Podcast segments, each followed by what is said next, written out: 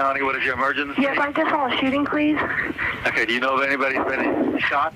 Yes, I see the lady. I see her in her garage right now. Is somebody shot? Yes. Stay on the line. Let me connect you with the ambulance service. Hold on.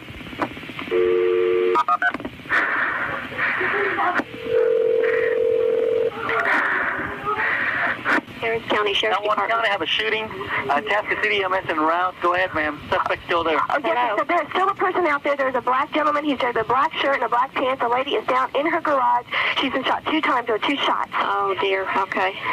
And, uh, and I'm right across the street. I have a you are you are across the street at Timber Trail. That is right? correct. Okay. Ma'am, I have precinct four on the line. Constable Okay. precinct four. Go ahead, sir. Okay. Can you tell me what's going on?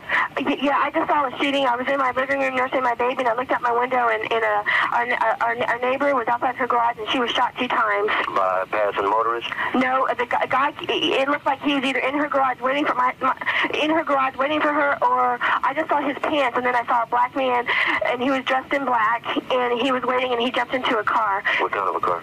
It was a silver car. My husband gave the 911 description, but my husband just pulled up into her driveway. He can see her. Okay, did y'all see who did it? No, all I saw was the pants, and then I saw the gentleman, but I can't give a description of the guy. Okay, and he shot her twice? Yes, I heard two shots, and I heard her scream, and I looked out my window, and my lights were on, and these people saw inside my house. She shot in the head, my husband said. She shot in her head. Yeah, that woman has been shot in the head and she's still alive.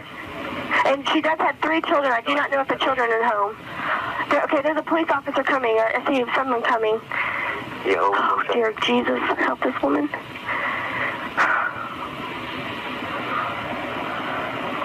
Okay, we uh, got got a unit over there. Okay. Okay, you. Okay, thank you. Okay, and that, you, you, you need to advise them what y'all did see. Okay. Okay. All right. Thank Bye- you. Bye-bye. Bye-bye.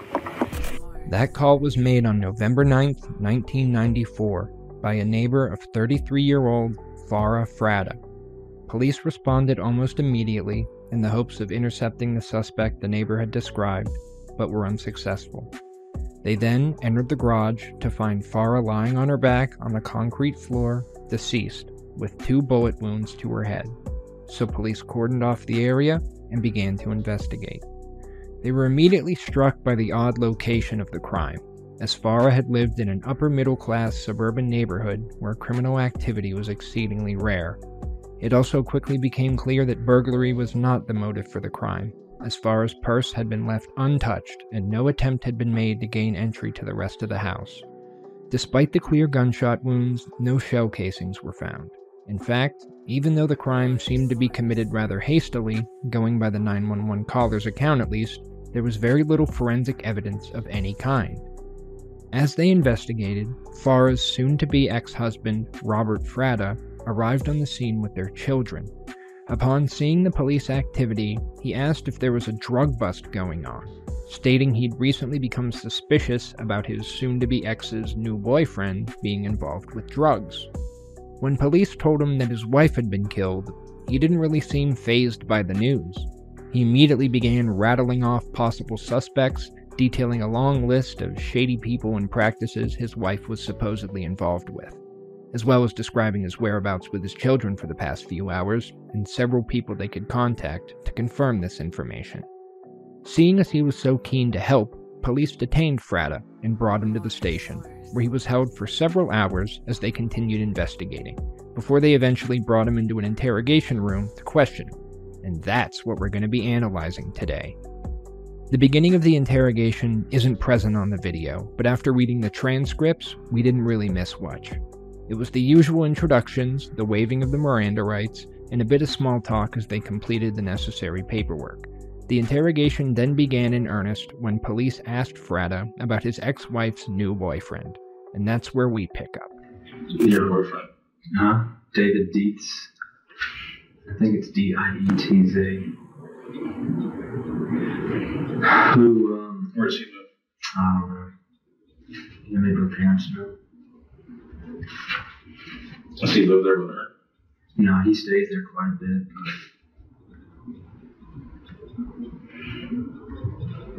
but Was he there earlier when you got there? uh, no, when I got there, y'all were there. He was there Sunday night when I dropped the kids off. When did you pick the children up this time? Uh, picked Amber up. I guess I picked Amber up about four forty-five, something like that, and then uh, Bradley and Daniel about five o'clock. Why different times? Well, because Amber was over at my mother-in-law's, and uh, Bradley and Daniel were at school. Pick the boys up from school. Right.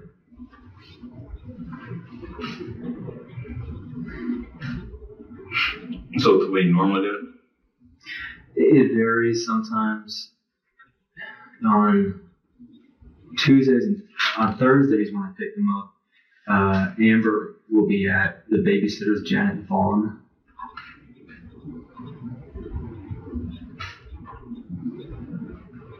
How many days a week do you get them? One. And like I said, I get them weekends. One weekday? One weeknight? Like one one weeknight and then uh, every third weekend. Where's Janet? Uh, Sweet Gum Forest, I think is the name of it. It's it's in the Pinehurst. It's right down the street from uh, her mother. Her mother. Who's her mother? Who's her mother? Her name is Betty Baquer, B A Q U E R.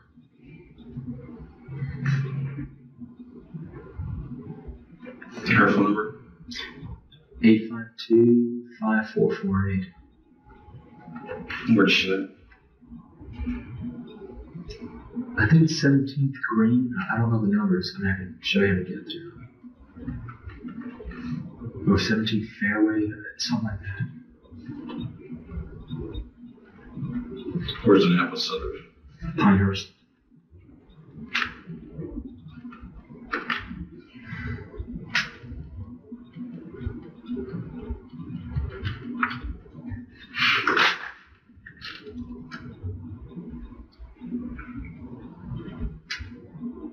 Did you arrange, did you arrange with your ex-wife to pick your kids up at the times that you told me that you picked them up? I'm supposed to pick them up at 6, but um, I've always picked them up earlier. You so say you arranged to pick them up when you did?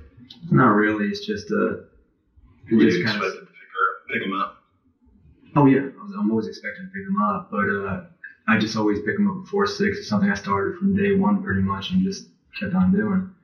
I used to always coach at soccer, so I'd pick them up early, and uh, What time's your wife get home? Or your ex-wife get home from work? at six o'clock. Where's she work? Uh, I don't. She works for American Airlines City Ticket Offices. Um, the last time she paid me, whatever, it was to one on uh, uh, at the Marriott Hotel, the JW Marriott. Which one? The uh, that's the only one I know of. I mean, that she told me was the JW Marriott. I've got the phone number for from. I think it's the Galleria. Police begin by asking about his typical schedule with his kids. Fratta insists everything was normal, picking up the kids at his usual time, on his usual day of the week, and taking them to church, where he remained for a parents' meeting. This was a bit odd, as Fratta usually just took the kids out to eat whenever he had them, but had taken them to church a couple times before. However, he never stayed at the church with them before that night. He would usually just drop them off for their classes and return later to pick them up. Additionally, the meeting he attended was one for parents whose children were preparing for communion, which none of his children were. And while he was at this meeting, witnesses said he left several times to make phone calls in the church's office. So, while none of these individual facets are particularly suspicious on their own, when done together and paired with the fateful events of that night, they definitely raise some eyebrows.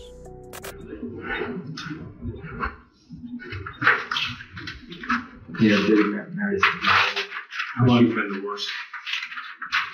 Uh, February 27th of 92. How long had you been married? Nine years. When were you married? On May 7th, uh, 1983.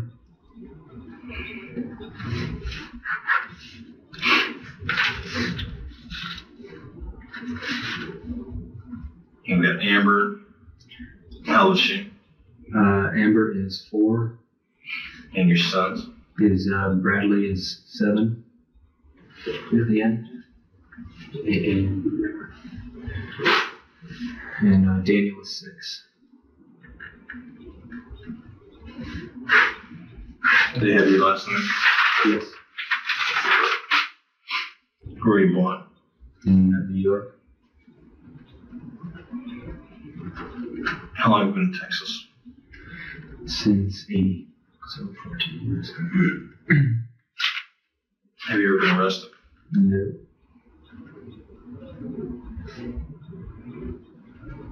You never been arrested either in New York or here? No, I didn't run that red light you did.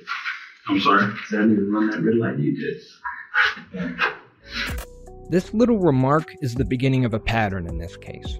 Fratta will act somber and despondent, as an innocent person in his position typically would, only to quickly drop that facade and crack a joke or make a witty remark, then quickly recede back into his disguise of the grieving ex husband.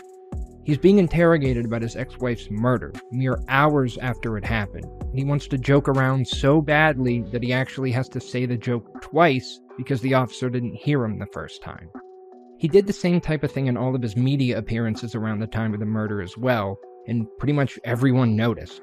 Things like this are not only a red flag for the police, but they lose him favor in the court of public opinion as well. But it never seems to dawn on him, either out of narcissism, ignorance, or both. Have you been a suspect in any kind of crime?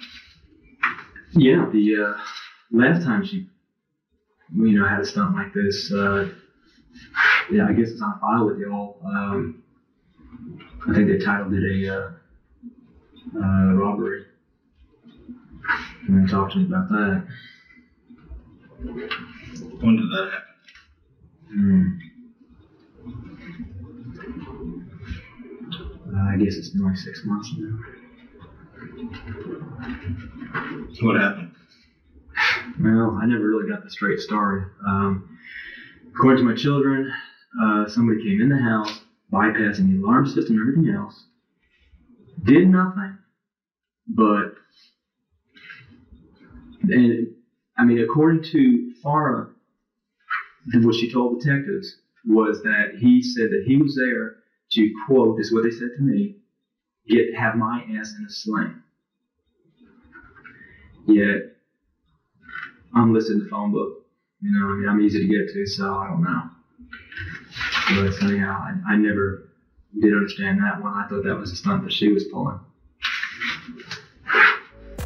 The incident Fratta is referring to happened around six months before the murder. Farah awoke to find a masked man standing over her bed with a stun gun. She started screaming, which woke up her children, who then ran into the room in time to see the man use the stun gun on Farah, then run out of the house. Farah called the police, who came to her house and took a statement and talked with the kids, one of whom said, I had no idea what was going on. All I knew was my mother was in danger. We were screaming, Let our mommy go! Leave her alone! Leave her alone! The assailant was never caught, but police were suspicious of Fratta's involvement due to the ongoing divorce, and the fact that the assailant was able to deactivate the security system in Farah's house. What month did that happen? I honestly don't remember. It, it'll be on file with you, although just uh, if you punch in the address.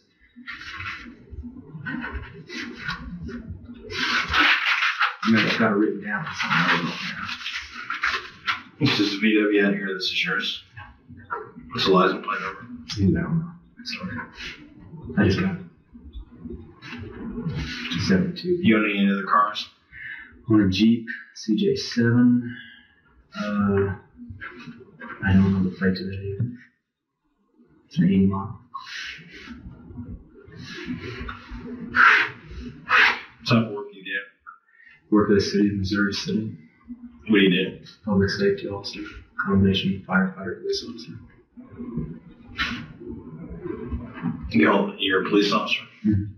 I'm sorry. Yes, sir. Can I see your ID? I don't have it with me.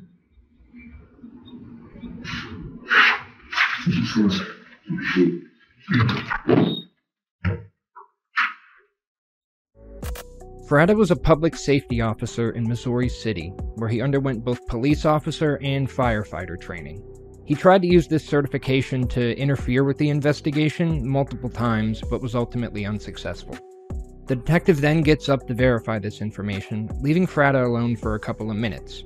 During this time, he shifts in his seat, sighs, talks to himself, and picks at his face, all of which can be indicators of anxiety.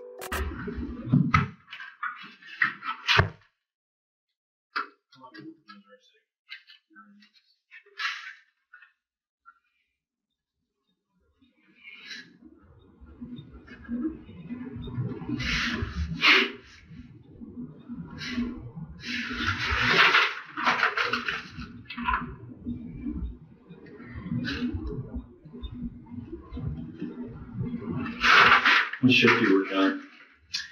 I work a firefighter shift at 24 on, 48 off.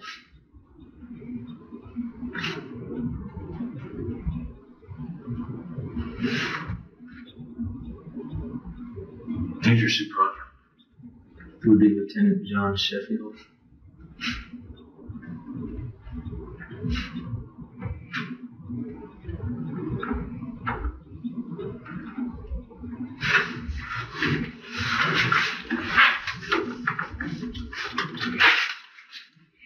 Wife's name? Farah, F A R A H. Last name? Fratta, F R A T T A. What's your middle name? Um, Famida, F A. What's it, F A M? I think I D A. Her There, there may be an H somewhere in there. I'm not positive because she never uses it. Her date of birth is um, eight five sixty one.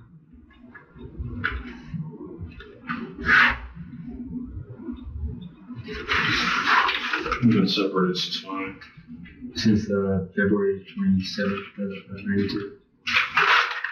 Any problems with it? Detectives ask Fratta about his divorce and if there were any problems with it. Police are already well aware of the numerous problems that were going on with their divorce, because some of them already had police and courts involved, and they've already done some investigating on their own. So they're really just asking this to see if Fratta is going to tell them the truth about these issues. Is her? Yeah. Well, aside from the incident of uh, that deal, um, the uh, I had called the, the out know, a couple of weeks ago, and that's when I met the one guy that was there tonight for uh, her uh, letting Daniel run away, or actually telling him to go, but whatever. Um, also, uh, something strange, which I recorded. Uh, Bradley called me Sunday night mentioning that he was very upset. He was crying. He said that he didn't want the bad man to kill me, and Didn't want the bad man to kill didn't want the bad man to kill me, and know, that he didn't want me to die. These are just quotes from him. And I thought, I honestly thought, because you know, I half joked around with the detectives with the, the deal at Far Claim last time that she's got some shady sides of family that live here in Houston from Iran. And um, I honestly thought that she was, and I joked, half joked about, it, like I said, that she was setting me up for a hit.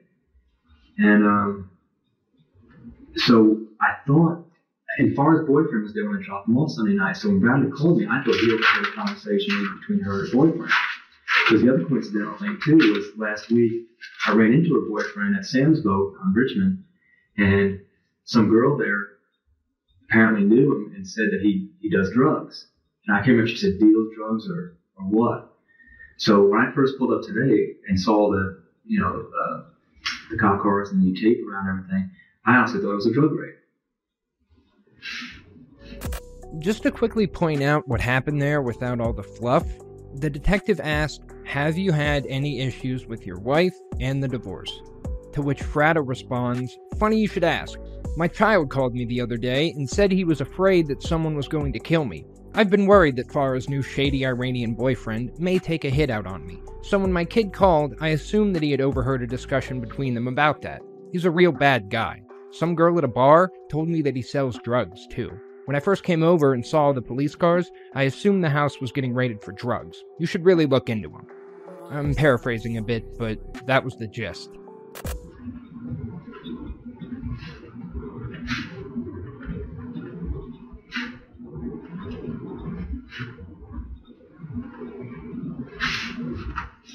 Oh the tape is damaged here, but via the transcripts, we know that Fratta says he also believes either Farah or someone associated with her has been breaking into his house and taking things. The detective then asks what was stolen, and Fratta replies, um, I have, I'm trying to remember what they are, um, a diary, several tapes, and a thousand dollar check that were taken out of my house. And I honestly felt that somehow she was behind that because the diary was strictly for the divorce, the tape was strictly for the divorce. Thousand dollar check was no good, but uh, you know, whoever saw it maybe uh, Why didn't you protect your uh, your diary, your thousand dollar check, and your tag? At first, I didn't. I mean, I thought I misplaced them somehow. But then, I mean, all these things I, I was remembering afterwards. I came home one morning and I always call forward my phone to my uh, voicemail before I leave the house in the morning. And I leave like six, uh, like 10 to 6. I came home one day and hit my redial to listen to my, my uh, messages. And when I hit redial, Farah's answering machine picked up. I didn't think anything of it. I'm like, oh, and I just dialed my, my number. And then all of a sudden it dawned on me, I, I mean, like a week or two later, just hit me right between the eyes, like, wait a second, what the hell was her number doing on my redial? Because when I left for work, you know, I, I didn't call it. You know, all I'm saying? I called my voicemail. That's the only number I What reason would she have come to your house and take the phone?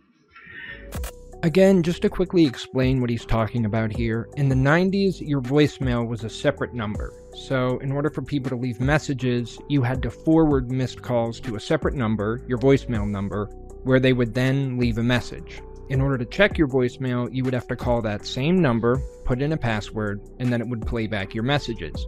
Fratta is saying that every morning, the last number he'd call before going to work is that voicemail number to set it up for the day and when he came home from work, he would just hit the redial button on his home phone, which would then call the voicemail number so he could check his messages, since it was the last number he'd called on that phone. He's saying that the same day he came home and realized some of his things were missing, when he hit redial on the phone, intending to check his voicemail, it instead called Farah, his ex, implying that whoever broke in while he was at work to take his things also used his home phone to call Farah while they were there, thus inferring that she was somehow involved. None of this is particularly relevant, and we don't know if it ever even really happened, but I wanted the younger viewers out there to at least understand what he was trying to say happened. You know, and here again, this is a little wacky. I just felt like I had a missload of tape recorded conversations with her throughout this divorce, and a lot of them were very incriminating with her How saying are they going to incriminate her? that her going to be lying to the judge, her saying she would lie to the judge. What was going to be the end result of all this? Maybe she thought she was going to lose cu- the custody of the kids. I- I'm, I'm, we're battling for custody. Yeah, right now. Right. And you know, that's why I figured you had me down here. You figure I'm mm, got something to do with it because we're battling for custody. It took us a while to get there, but this is Fratta finally admitting that there was some conflict between him and his wife. Until now, everything's been conspicuously squeaky clean. So, um, I assume there was some kind of a custody settlement when you got your divorce. no, the divorce isn't finalized. I thought it was still it was final. When's it going to be final? No. Uh, well, it was, we're supposed to have trial like towards the end of the month. That's why I'm trying to get all my tapes and everything in order now. And I mean, I'm missing some real important ones. I'm missing an assault tape. She tried to file assault. Oh, that's something else too. She tried to file assault on me. Um, and I wish you could heard the tape, but, I, the constable did hear it because he came over to my house and heard. Um, I mean, that's a long story. I don't know if you want to know that. But anyhow, that's one of the tapes that's missing is, is the deal that I had the tape recorded in my pocket for that whole assault deal. And the cop listened to it and realized that, hey, you assaulted, she assaulted me. You know, so it was totally the other way around. And she tried to file charges on me. So, like I said, she's just kind of strange that way. She's pulled several stunts. And like I said to me, um, I mean, I'm finding weird stuff. Um, oil is being drained out of my Jeep. I mean, just stupid little things kept on happening to me over and over again. And, uh, and like I said, I just kind of sat there and sleep with my gun by my bed and everything else. And I mean, if you ask any of my girlfriends the way I sleep is ridiculous because I honestly felt that she was trying to pull something on me. That's why I'm shocked as shit that this happened with her. And that's why, you know, I don't know if her boyfriend's car is in the garage, if he had anything to do with it, or if something backfired on her because maybe she was trying to do something to me, or what the hell the deal is. I have no idea. But nobody, I mean, all my friends know the bullshit I've been through. A buddy of mine, he borrowed my key one time to go into my house. Now, see, everybody knows I work a 24 hour shift, so it's easy if you want to go into my house. You, you, you know, I mean, she knows when I'm going to be home when I'm not going to be home. Um, so the one day I was working my 24 hour shift, buddy of mine went into my house to take a shower, and he heard people in my house that opened the door and boogied out and left. Now, and plus, I was missing a bottle of wine out of that stupid ordeal too. Is any forced entry? No, they, that's the other thing too is I, I'm a little unorganized, but I had like several keys in this one drawer of mine, like a, that four extra keys, and and this is all kind of recently that I'm noticing this stuff, okay? Because I, I it just never dawned on me I was possibly being burglarized here. I just thought I was losing my mind. Um, so I'm missing several keys. So whoever is coming in is just waltzing right in. I found I just like last week, and, and I was and I just talked to my attorney's associate to let to because I wanted to see if I should try to file some sort of burglary. I found forced entry to the garage door that I never used, um, but I never I didn't notice it, so I have no idea when it occurred because I, it, it's you'd have to see my house. That's why that's another reason why I was hoping to come over my house. I was going to show you different things and you know play that tape for you. That's my son, everything else. But um, I also didn't know what any questions, what questions you were going to ask and everything. But um, so whoever came in can, can come in, came in through my garage. I also had a nail like here in the doorway to that one door that's gone. So I know somebody came in. Um, but here again, I never noticed it because I put that nail in a year and a half ago and never even, What, what reason was somebody had to come in your house like that? you know, either, first of all, I've got nothing to steal. But like I said, the only things I'm missing, all right, that bottle of wine the one time when somebody came in when my buddy was there, um, the tapes, my diary, which it, which my diary was strictly for the uh, divorce. It was strictly divorce diary. I don't keep diaries. And the check, like I said, that was just a random check that you know, made out to me. So I have no idea. You know, uh, no TVs taken, no VCRs taken. Was the No. cat check ever cashed? No, it was a bad check. Did you ever file a report? No, I, I just found all this out relatively recently. And, and that's why I told my attorney. And, and to me, I didn't know how I was going to prove this because at first I just thought I misplaced everything. And it wasn't until last week um, that I happened to notice my garage door. I still don't understand why somebody would come in your house. You and me both. That's what I'm saying. I don't know. You'd be forgiven for thinking this all sounds a bit too convenient.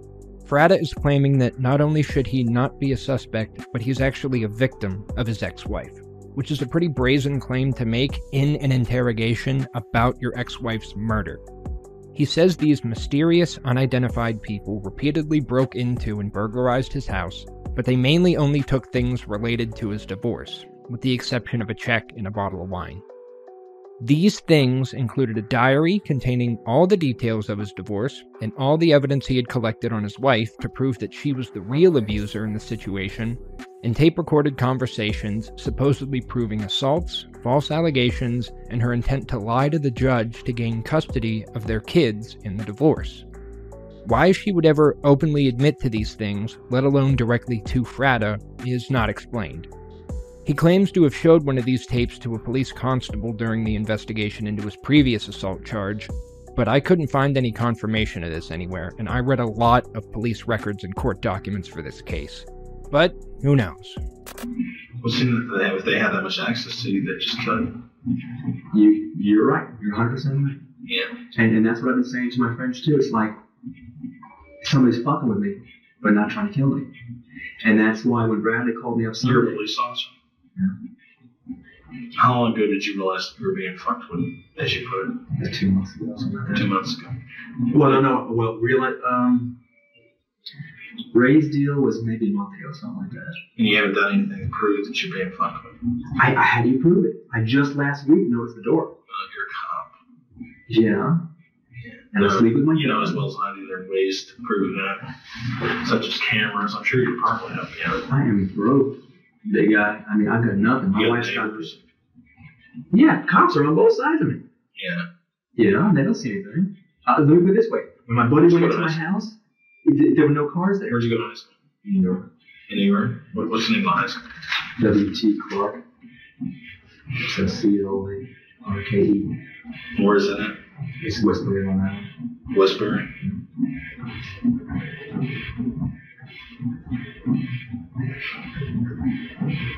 What year did you graduate?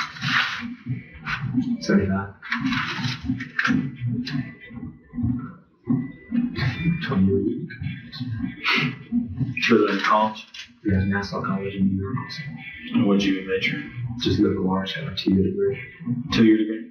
Associates in Sciences. Just associates of arts. I'm sorry, what college is it? Nassau, N A S S A U. It's in Long Island. Right. Garden City. Did you originally have your wife killed? No, I did not. I'll put it this way too. I mean, if anything happens to her, that's one of the things I was thinking on the way over here. Is like, what the hell am I going to do now? I mean, me battling for custody, me battling for custody was also relying on her to be paying me child support at six or seven hundred dollars a month. I'm very bad. Yeah, call us.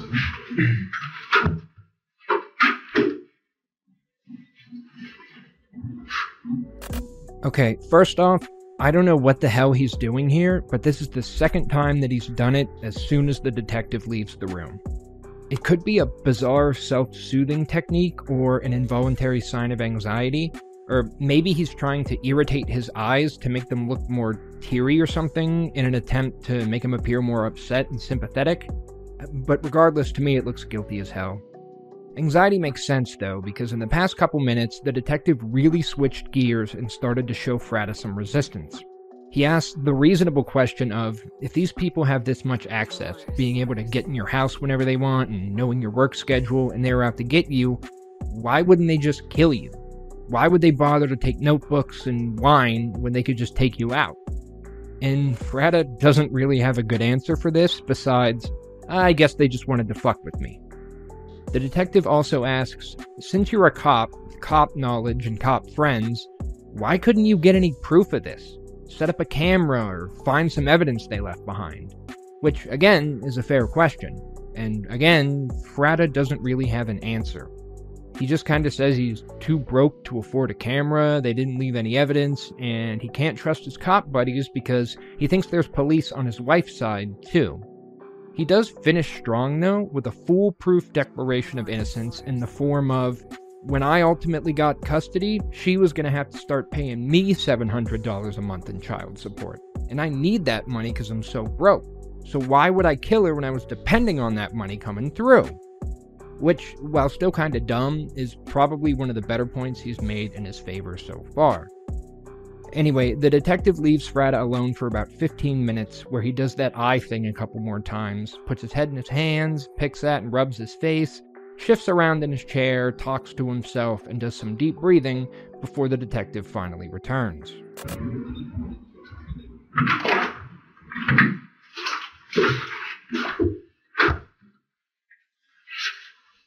When did you get to your wife's house today? I'm sorry. When did you get to your wife's house? When did I get there? I guess about nine.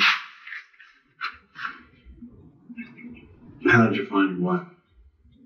Uh, I didn't. I, oh, that's where all the uh, everything's roped off when they're taped off. And when I walked over, like I said, my initial reaction when I, because nobody really looked frantic or anything like that. I mean, I guess it all had already occurred and life had already taken off, whatever. And I honestly thought there was a drug raid or something. So that's why I walked over and didn't think too much of it. And one of the uh, constables told me.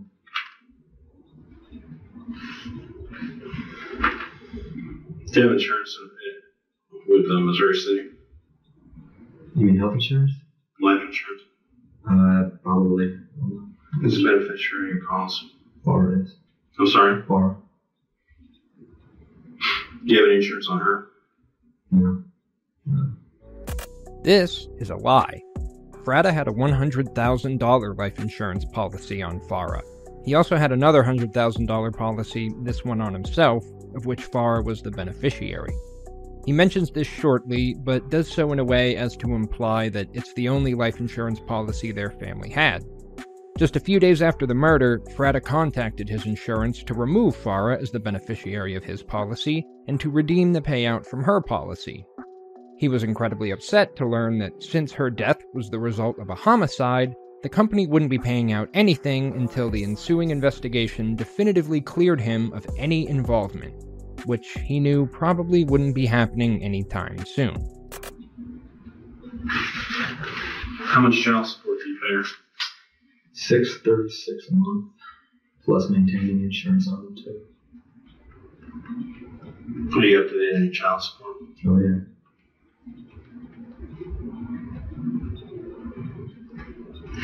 Oh, I also have a hundred thousand dollar policy that she's the beneficiary of. So Where do you work at? we're out. Uh, the present first lady.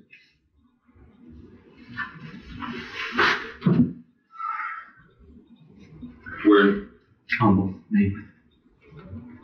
do you live in the Humble area? Yeah. Yeah, I live five blocks away. What's your address? Five three three zero Deer Timbers Trail. How long have you lived there? Year and a half.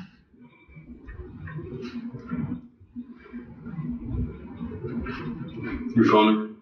Eight five two nine zero eight nine.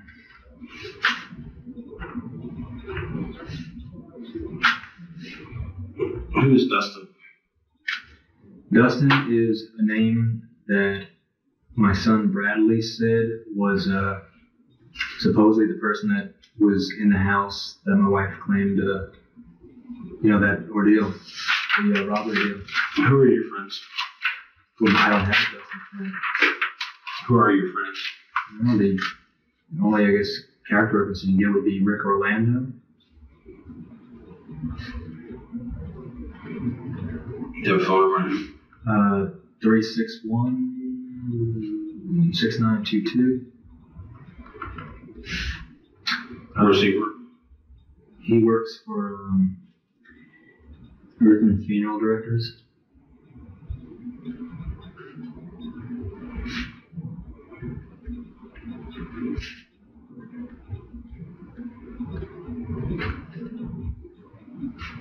Do you have any other friends?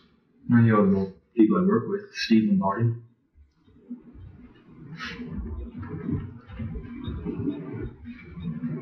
Is he also a firefighter? Police Yeah. officer? Uh, he's just a firefighter.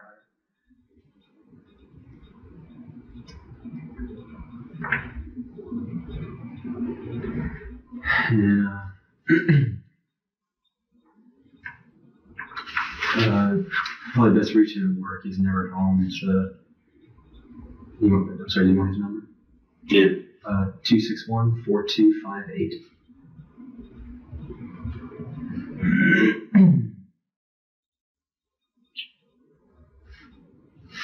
Do you actually run police calls in Missouri City? Yeah. You know, I usually patrol like uh, during the day from 12 to 8. We patrol during the day and sleep at the station at night.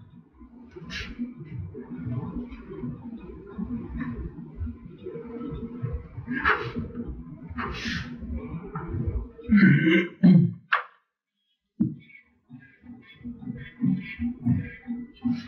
my fire in the.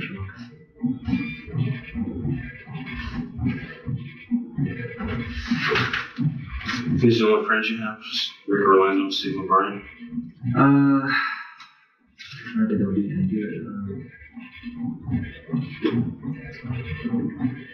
Ray Thomas. That, that's one guy in my house. Uh, and I don't know his number. He just got flooded. He lived in Forest Cove. Um, I can get his number for you. He's with his in-laws. Did you say he was in your house now? No, no, he he was the one that was in my house when he heard the people leaving. What's his phone number? Uh, that's what I don't know. I mean, the phone number to the house that got flooded out was uh, uh, three five nine seven zero eight three. But now he's with his in-laws, and like I said, I don't have, know that number offhand. I can get it for you though. How do you know him? Mm, From the gym, I've known him for five six years. As is normal with any suspect in an investigation, police want to contact their friends, family, and other associates to see if their suspect's story aligns with what the people closest to them know, and also to rule out any possibility of them somehow being involved. Fratta does a pretty good job of appearing open and honest, giving them several names and phone numbers to chase after, all of which I'm betting will vouch for him and have no further knowledge or possible involvement with the case. Fratta intentionally makes it seem as if he's mostly antisocial and only has a couple people he'd call friends, but this doesn't seem to have been the case. In fact, there's records of several people who knew Fratta stating they often went out with his cop buddies, of which there were numerous, to bars and strip clubs. He also regularly worked out and had a group of various people that he would exercise with at the gym. One specific workout buddy he doesn't mention here, though, is 38 year old Joseph Prystash, who he'd been seen with multiple times in the weeks and months leading up to the murder. Remember that name, Joseph Prystash, because it's going to come up again later. Do you use any kind of steroids or anything? I used to. How long have you been off? A year or so since my back surgery.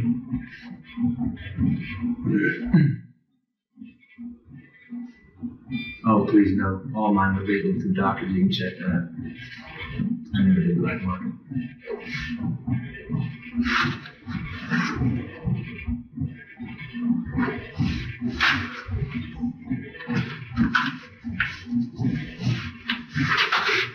When do you normally work out at First Lady? Where? Uh, oof, it varies. Um, today I worked out at three. Um, it, it changes all the time, but most of the time, nighttime. Uh, anywhere between six and ten, say. Before you went to work for Missouri City, did you uh, work for another police agency? No, What type of work did you do? I was. At, I also worked for American Airlines, and that was for almost six years. What did you do for them? Ticket agent.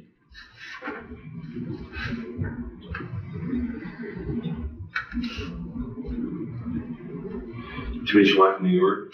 No, I'm in a year.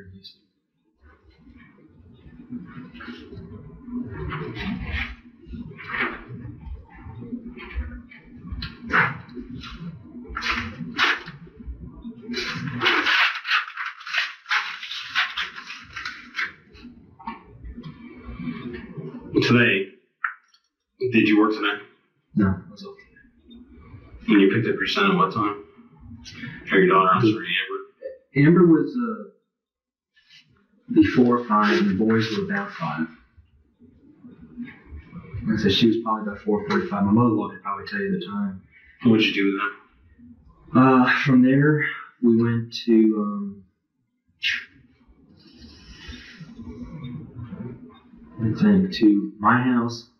I got changed into this because I was wearing my gym clothes. Um, then went to Wyatt's to eat, and then from Wyatt's went to St. Mary's Church.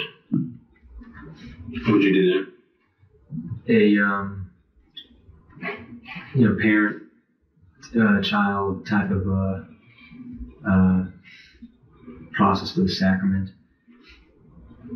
uh, you know him going through confession and stuff. It, Bradley, my oldest boy, does that.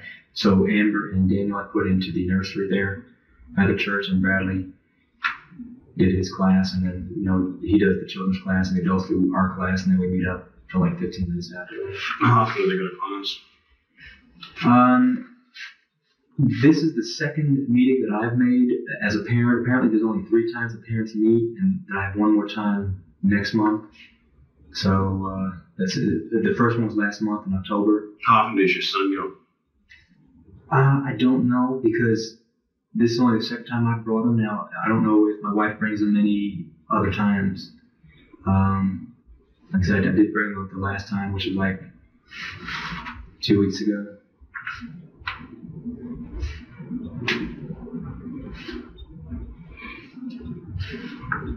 That's a Catholic church. Yeah, St. Mary's Catholic church.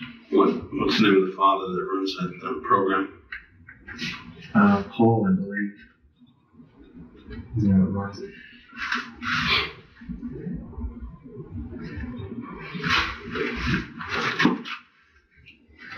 You don't know how long your son's been enrolled in that program? Well, probably beginning of October. Like I said, I, I can check the record. I've got the uh, calendar thing. I can tell you exactly when. I just don't know offhand. I, I wasn't the one that enrolled, and she did. Do you remember your hire date Missouri City? Yeah, it was. Uh, and my hire date and my senior date two days. Just a second. Um,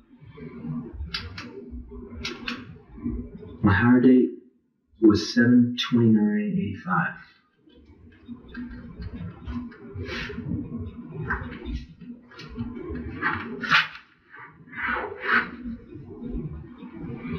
Did your wife instruct you to take uh, your son to church tonight? Yeah, yeah, she prearranged it with me. It's just like last time. As police ask for more details about his time at the church before the murder, Fratta does a decent job of not slipping up and giving them the same times as before, and tells them a reasonable story about why he was there and what he did. The glaring omission, however, is that he says nothing about spending most of his time in the church's office making calls, barely attending the parents' meeting at all. Likely because, given the timing, this would make him look pretty suspicious. But by not trying to give them any explanation as to why he did that, once police talk to the other parents that were in that meeting and find out the truth, it's going to make him look infinitely more suspicious than if he had just said he had a business call or something. And what does your divorce, your temporary agreement say about, about custody? That I get them from six till eight on Wednesdays, and every other weekend, picking them up at on Friday at um, six o'clock and dropping them off Sunday six o'clock. 6 p.m. Right.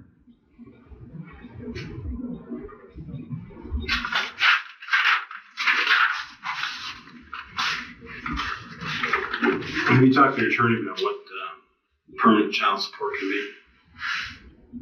Uh, well, there's really no such thing as permanent. I mean, you can file like every year for. Yeah. What, what was the uh, what was she asking for for child support?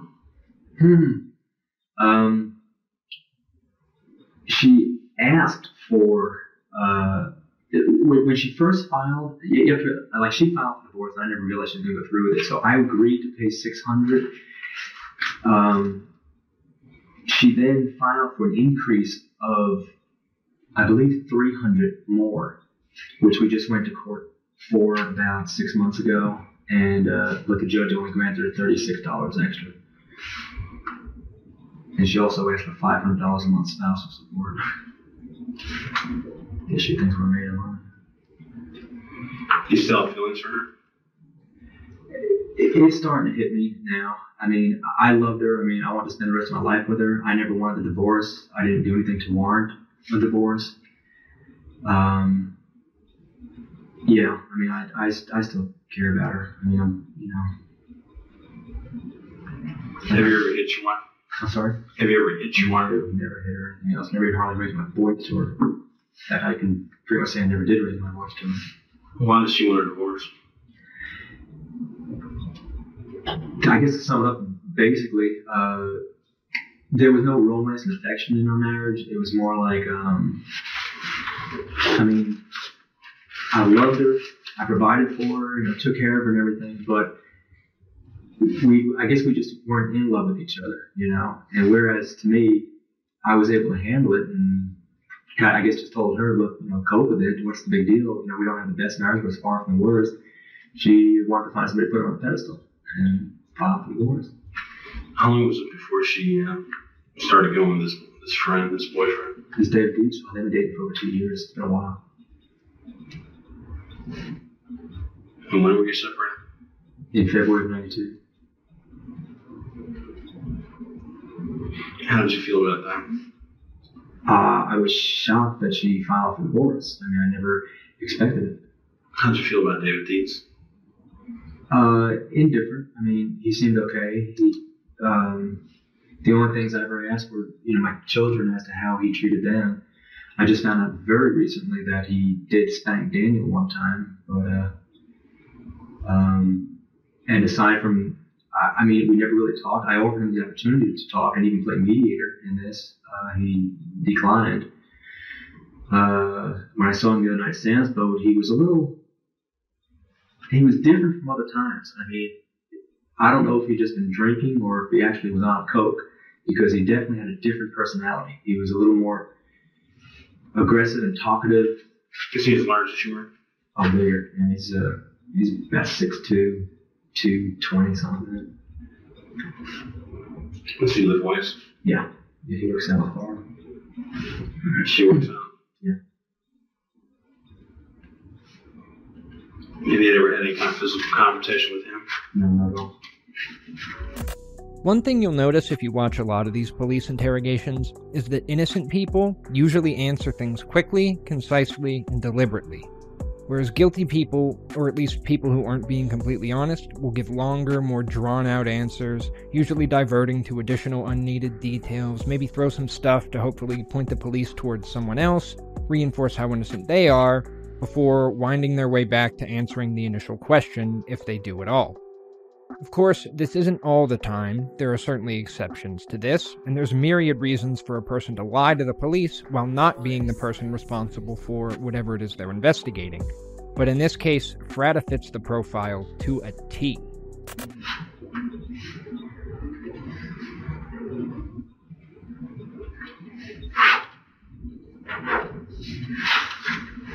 Do you date?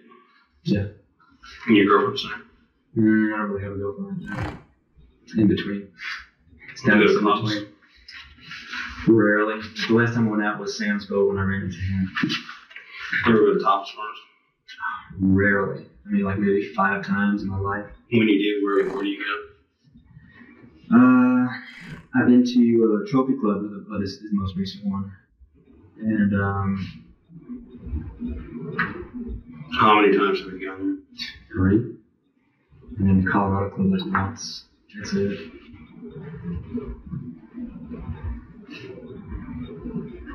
That guy Rick has a friend that works at the Trophy Club, so I went there a couple times.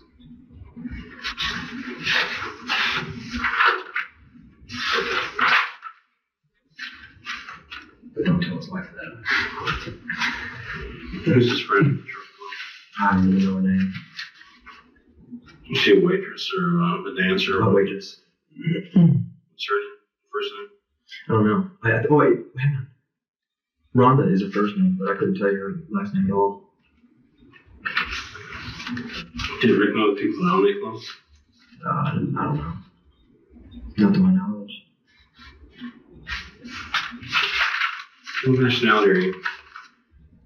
Know, my father was Italian, my mother's Irish and German. I'm American.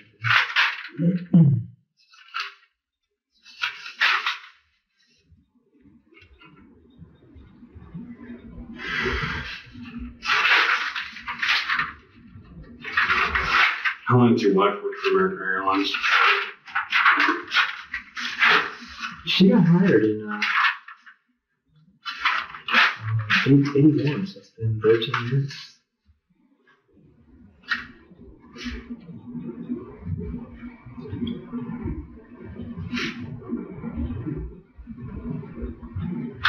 What did the doctor at the hospital tell you about your wife's condition? that it, it wasn't good, that she had a pulse, and I think he said she had a pulse and was breathing, but it, you know, wasn't good. He didn't know if she was going to be a possible vegetable or anything like that. He just didn't know at this time, and that's why I, I want to take the children down to see her because my father died when I was young, and I regretted not being able to at least be there for that. So I'll think about letting the boys at least talk to her, um, and just keep Amber out. If she dies, how are you gonna feel about that? I feel sad. I mean, like I said, I do still have feelings for her. And I feel very bad for the children. I mean, regardless that things were going, you know, bad with this, regardless that I think she was doing stuff to fuck with me, you know, I, she's still the mother of my children. Um, I never, you know, would have wanted anything like this to happen. I mean, I, you know, I, I still, for some reason, I feel like she knew the person for some reason. Do you think you, you had a fair chance of um, getting custody of your children? Yeah, yeah, I did. And I think she knew it.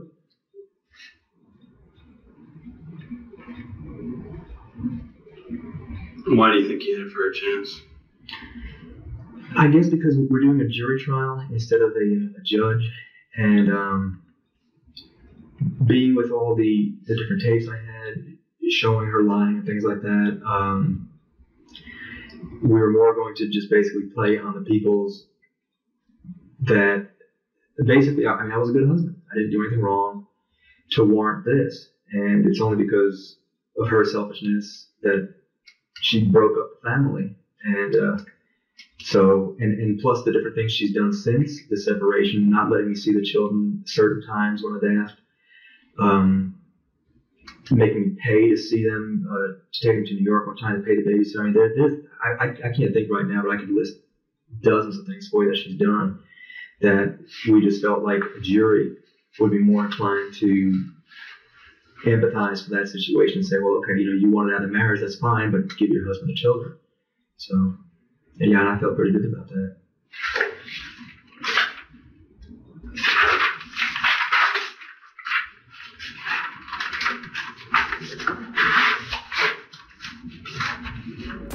This is another example of Fratta giving a good, well thought out, thoroughly ass covering answer in the moment, but royally screwing himself in the long term. After talking to friends of the victim and friends of Fratta, police learned that he did plenty of things to deserve a divorce, including verbal and physical abuse and an ever growing list of strange and extreme sexual acts that he demanded Farah perform, the worst of which being the consumption of excrement. Police also learned that, despite his words to the contrary, he very much did want something like this to happen to Farah, in fact, he told many people at his gym that he either wanted to kill Farah or have her killed by someone else, commenting on multiple occasions that he wanted to pump some slugs into her. He also discussed these thoughts with his fellow police officers, telling one, I'll kill her before I pay child support, and another, I'll just kill her and do my time. When I get out in five years, I'll have my kids back. How did you end up uh, living three blocks away from her? One of my intentions, uh, one of the offerings I made to her, first of all, I just wanted to be close to my children. I was very involved with them, the boys coaching their soccer and baseball. And it was a hassle. When I first moved out, I was living down in southwest Houston. And I then had to uh, travel like up there to coach, and it was a pain in the butt. So besides that, I love the Humble area. I mean, I think it's a real nice area, uh, nice family environment, and I was also thinking positive that I was going to end up with the children. I wanted them to maintain their schools there, the same friends and everything. So what happened was um, I decided to, you know, my sister wanted to move, wants to move down. My and sister moving down, so we decided to go ahead and buy there. And then this way too, my intention was that even with me living close, that we'd still, you know, I, I at least wanted to be friends. And you have to realize I still never thought the divorce was going to be final, even like a year and a half ago things just started getting, you know, bad. And I, think basically the closer trial came, I think she started uh, maybe thinking she's going to lose the kids.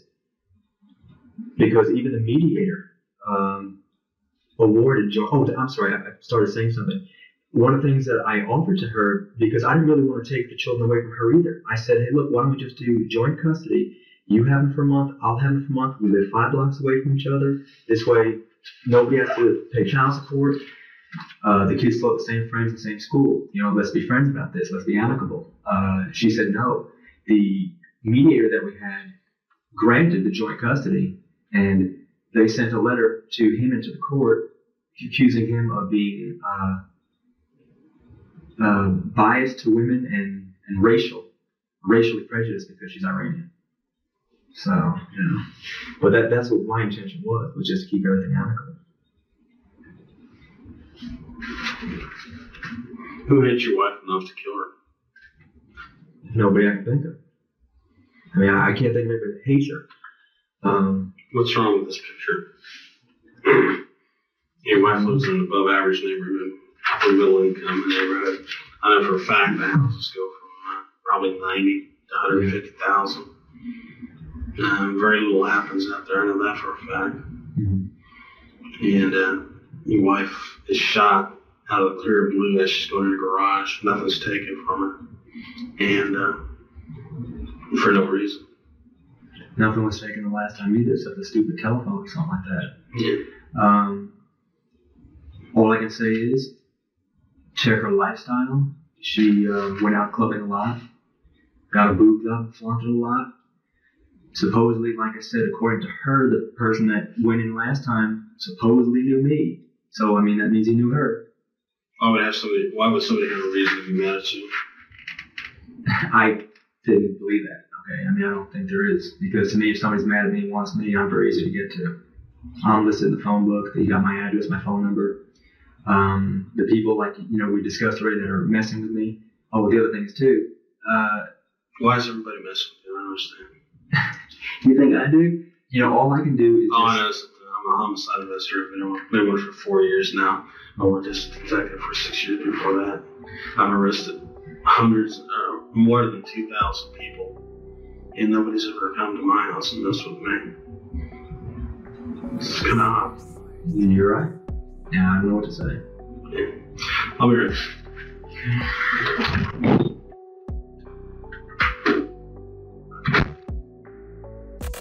The detective gives one last, pretty clear hint that he doesn't believe Fratta, and then exits the room. And who could blame him? Those final couple minutes of the interrogation encapsulate Fratta perfectly.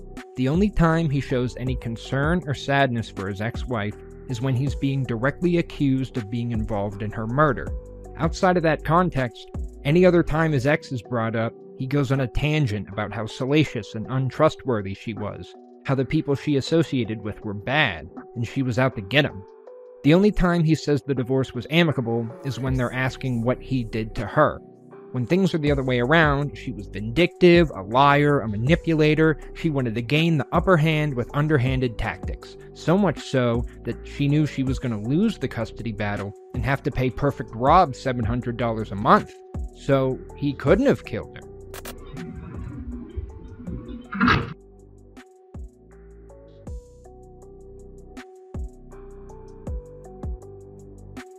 After this interrogation, despite their suspicions, police didn't have enough cause to hold Fratta, so he walked free. For months after the murder, he made news and talk show appearances proclaiming his innocence to anyone who would listen, bad mouthing the police, and pleading for the killer to be found. As Fratta went back to his daily life, the investigation continued without much progress.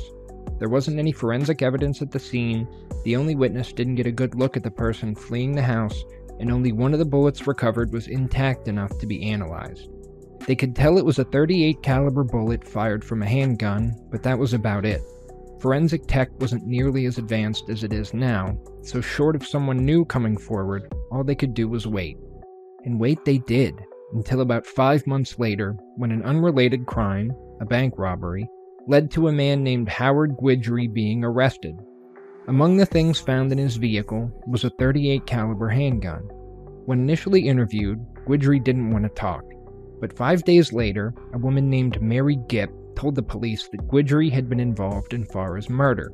Because of this, detectives ran a registration check on the gun that was found in Guidry's car and discovered it was purchased by Robert Fratta in 1982. It turns out, at one point, Fratta had actually left this gun with Farah's father for safekeeping, but took it back in 92. After some pressing and showing him the evidence, Guidry confessed to killing Farah. He told the police that he had been approached by a man named Joseph Prystash, remember, Fratta's gym buddy, and was offered $1,000 to commit the murder. Guidry agreed, and on November 9, 1994, Prystash picked him up and drove him to Farah's house, giving him a cell phone and the handgun. Guidry then proceeded to hide in a playhouse behind Farah's house until she got home. After several hours, Guidry saw her pull into the garage, so he got up and approached the side door, intending to catch her getting out of the car. This was locked, however, so he waited outside for Farah to open the door, and when she did, he shoved her back inside and shot her in the head. He claims she fell backwards but was still moving, so he walked over and shot her in the head a second time.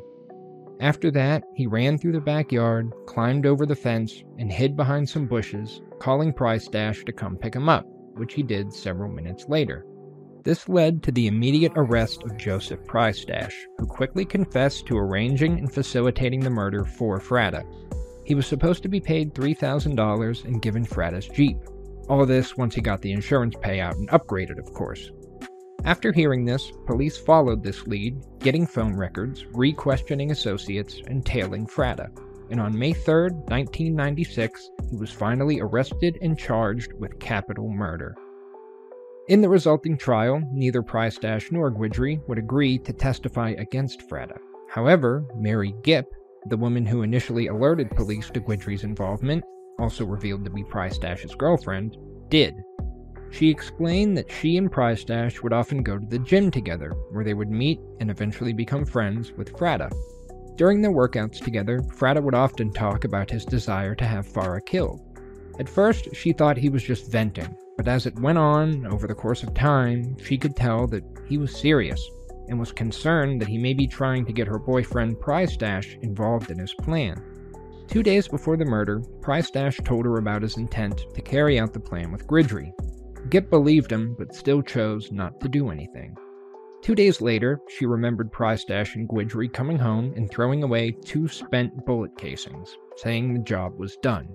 Due to the evidence against him, especially the conviction of his accomplices and the damning testimony from Gipp, Fratta was found guilty and sentenced to death. He declared his innocence the entire time, never once apologizing or showing remorse for his actions. As soon as he was in prison, he began filing appeals. Eventually, in 2009, he was granted a retrial. I think due to the fact that parts of Prystash and Guidry's confessions had been used against him in court without his defense team having the ability to cross examine them, but I'm not 100% sure. But all the same, he was granted a retrial, and he was again found guilty of capital murder, and again sentenced to death. Since then, he has been seen in several news stories, taken a couple of interviews, and even appeared in Werner Herzog's documentary series On Death Row. Every time, he has said the exact same things. He didn't do it, he doesn't know who did, he's being framed, and he's gonna get out and prove it. He maintained that idea for 28 years, until January 10th, 2023, when he was finally put to death by lethal injection. One of his children attended the execution, a fact Fratta was fully aware of, but even in his final moments, he didn't apologize, he didn't take responsibility, and he didn't give any closure.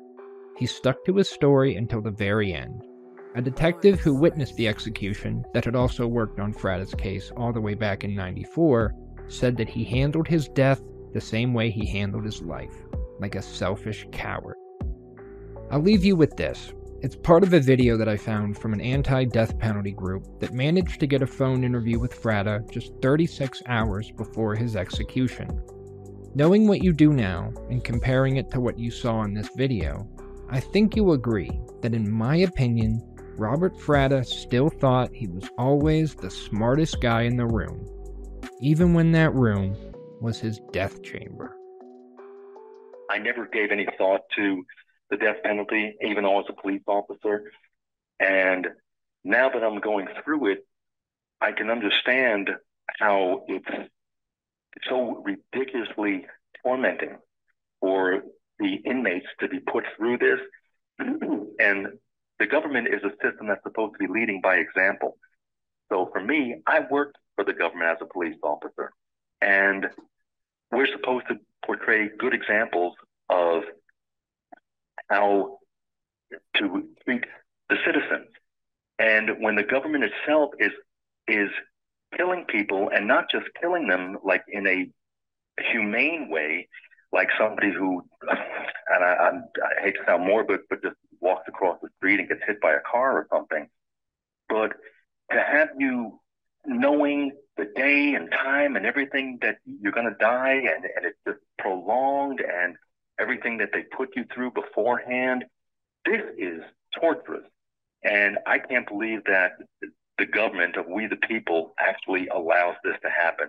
But I do have hope of that, um, you know, something will happen in as far as the justice because you, you grow up believing that the system isn't corrupt and that justice should prevail. But the closer things get, I'm starting to get pretty disillusioned about it, to be honest with you. But I guess at my age, I'll be 66 next month uh, if I make it. But I'm kind of ready to go. So that's how I'm viewing it. Also, is I'm just I'm just tired for 27 years of suffering. Thanks for watching. Uh, before I give my typical spiel, I want to give some quick shoutouts. Firstly, a big thank you to my very first early supporter pledges, Sherry Spain on Patreon and Game Changers on YouTube. If you'd like to get a shout out in the next video, as well as gain access to original unedited cuts of all my videos, you can join Sherry in Game for just $5 a month. I also want to say thank you to all of my new awesome, supportive, helpful true crime buddies that I've met over the past few months uh, and who have been invaluable in everything from production tips to gear recommendations to advice on navigating the ambiguous landscape of YouTube's monetization policies. There's too many to name them all, but in particular, I want to thank Morbid Curiosity, Damon Varial, True Red Crime, A Grumpy Owl, The Misery Machine, Stranger Stories, and Explore with Us. Since you're watching my channel, there's a pretty good chance you already know who most of them are, but on the off chance you don't, you should definitely check them out. I put their links in the description. They've been a huge help to me. Without them, I probably wouldn't have made it this far, and they are all masters of their respective crafts. And finally, I want to thank all of you. The support I've received since starting this channel has been incredible. My initial goal was 2,000 subscribers in the first year, yet here we are at 10,000 in less than 90 days. Uh, it's wild. Um, not only has it given me the means to hone my production skills and reinvest financially in a hobby that I love doing, uh, but it's had a profound effect on my mental health as well. Uh, creating this content and seeing people enjoy it has given me a renewed sense of purpose. It's given me the hope that I've desperately been seeking for a long time, and that wouldn't have happened without all of you guys. I speak from experience when I say that mentally, the world we live in can be incredibly taxing. Anxiety, depression, addiction, self harm, and many other mental health issues have almost become the norm. Dealing with those issues can seem impossible, and it's easy to lose hope, but take it from me, as someone who has dealt with all of those issues in one form or another, and managed to drag myself out the other side, it is possible, and you can do it if you're struggling, there are people and organizations out there that offer help, so don't be afraid to accept it. It only makes things worse when you try to power through on your own. No matter how bad you may be feeling, just know that it's only temporary and it will pass if you just hang on. No temporary feeling, no matter how severe, is worth a permanent solution. Just by being here, watching this, you've had a positive impact on my life, so imagine what you can do once you put your mind to it. Anyway, please like, comment, and subscribe if you enjoyed the video. Check out my second channel for raw interrogation footage. Follow me on Instagram for BTS pics and videos, BTS being behind the scenes, not the K-pop group. And as always, have a good one.